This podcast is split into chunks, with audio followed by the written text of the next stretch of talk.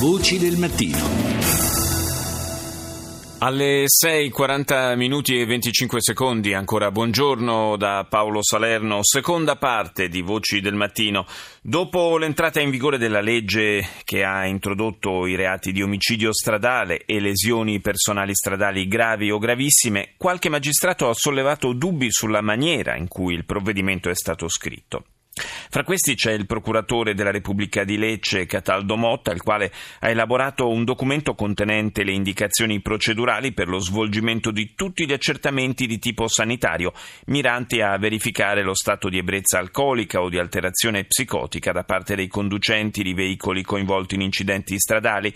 Al microfono di Rita Pedizzi, lo stesso procuratore Motta ha spiegato perché si sia resa necessaria l'adozione di queste misure. Secondo me ci sono degli aspetti che meriterebbero di essere modificati. Intanto io ho l'impressione che possa essere soggetta a un vaglio di incostituzionalità nel momento in cui eh, la pena è, a mio avviso, spropositata, perché una pena da 8 a 12 anni per un reato colposo non si è mai sentita. Capisco che l'opinione pubblica è pressata dai mass media ed è arrivata a ritenere necessaria una legge di questo genere, ma io dico che in realtà non ve n'era grande necessità. Ma certamente ripugna una pena così elevata per una condotta colposa. Quindi eh, nella modifica della norma ha pesato il ruolo dell'opinione pubblica? Ma secondo me sì, perché non è stata un'iniziativa di un ufficio legislativo del Ministero della Giustizia o di altro ministero. Credo che sia stata un'iniziativa parlamentare. Ben vengano le iniziative parlamentari, però qui è accaduto anche che la legge è scritta male, nel senso che il primo rilievo è quello indicato nel 589 bis, che è il nuovo articolo che prevede l'omicidio stradale, secondo il quale è punito con la pena da 8 a 12 anni chiunque ponendosi alla guida di un veicolo a motore in stato di ebbrezza cagioni per colpa la morte di una persona. Non si comprende se la colpa sta nel porsi alla guida di un veicolo a motore in stato di ebbrezza oppure nel momento in cui si cagiona la morte, perché quello è il momento in cui conta essere in stato di ebbrezza. Peraltro il secondo comma di quella stessa norma ritorna alla dizione normale, la stessa pena si applica al conducente di un veicolo a motore che guidi e quindi eh, qui è molto più,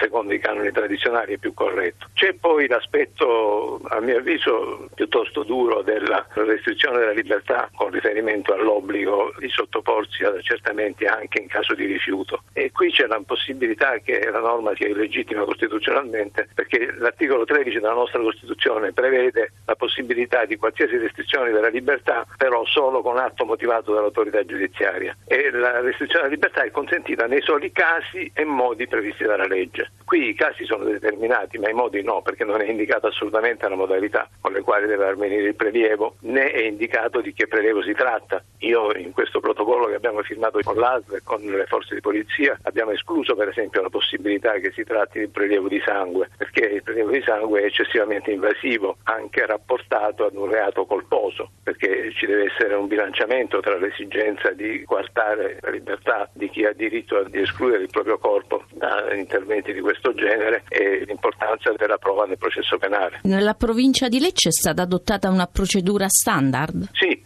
abbiamo sottoscritto questo protocollo che è costato fatica proprio perché questa è stata poi l'occasione per approfondire il contenuto della legge, perché la norma prevede che si debba fare immediatamente degli accertamenti in ospedale e che i conducenti debbano essere portati dalla polizia giudiziaria in ospedale dove si fanno i prelievi e gli accertamenti. A parte il fatto che sarà necessario formare il personale infermieristico e anche il personale sanitario in genere perché ci sono una serie di difficoltà oggettive. Chi rifiuta il prelievo di saliva, come si fa ad aprirgli la bocca? Si tiene chiuso il naso, poi si mette con forza un apribocca. Ci sono problemi notevoli perché la coercizione è consentita, ma a mio avviso ripugna intervenire così su chi ha diritto di tacere, ha diritto di mentire. Noi spesso dimentichiamo che l'ordinamento non prevede che possa acquisirsi la prova attraverso lo stesso indagato o imputato che sia, perché come si sa l'imputato ha la facoltà di tacere, di, di non collaborare, di mentire, è una facoltà che gli è riconosciuta in tutti gli ordinamenti democratici occidentali.